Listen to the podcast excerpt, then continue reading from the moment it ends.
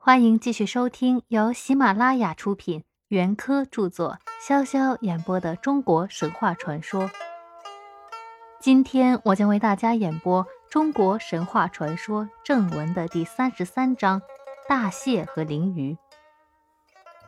共工怒触不周山，使东南的大地陷下一个深坑，大川小河的水都往那儿流，就成了我们今天所见的海洋。海洋是最容易启发人们的幻想的。对着那随着天上云霞的变化而具有不同色彩的浩瀚无际的海涛，人们总极容易设想，那里面有着种种非比寻常的奇怪而又美丽的物事。后世传说的海龙王宫殿、蚌精龙女、龟妖蛇怪之类的都不必去谈它了。现在。且略讲一讲关于大蟹和人鱼这两种有趣的动物的传说。海里的大蟹，它之大，据说可能大到千里。这种大蟹当然少有人见过。比较近情理的说法是说，单是一只蟹就可以装满整部车子。像这样大的大蟹，其实已经大得很可观了。可是人们却并不满足于这种说法，才又产生了后来的一种传说。据说曾经有个商人，坐了海船到海外去经商，走了不知道有多少天，茫茫的大海里忽然发现一座小岛，上面长满了苍翠茂美的树木。商人见了非常欢喜，便叫水手们把船靠近小岛。一齐跳上岸去，把绳索系在岸边，就在岸边砍了些树木的枝桠，架起一堆火，烧起午饭来。正烧到中途，忽然觉得小岛在动，树木在往下沉，众人害得乱纷纷的，赶紧跳上船，斩断缆索，拼命的划离这座沉没的小岛。仔细一看。这小岛原来是一只被火烫痛了贝壳的大蟹。关于人鱼的传说更是有趣。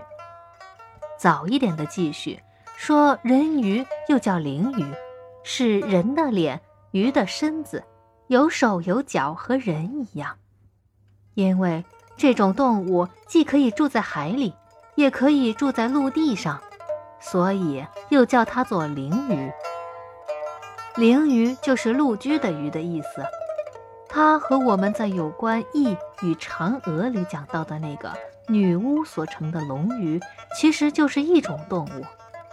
这种半人半鱼的动物实际上非常凶猛，后世的传说却把它美化了。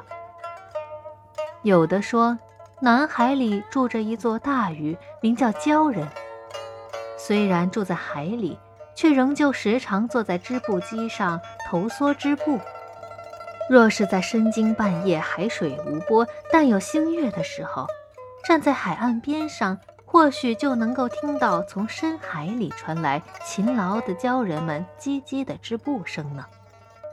这些鲛人也像人类一样有感情，能够哭泣。每一哭泣，从眼睛里就会流出颗颗明亮的珍珠。更有的说，海人鱼的形状和人几乎完全相像，眉毛、眼睛、嘴巴、鼻子、手、足无不齐备，无论男女都美丽非常。皮肤细白的像玉石，头发像马尾巴，约有五六尺长。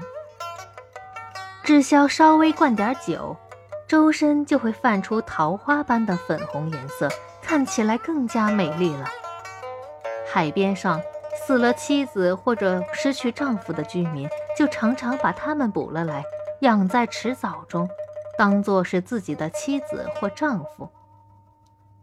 还有的说，有人到朝鲜去做外交官，亲眼看见海边沙滩上躺着一个女人。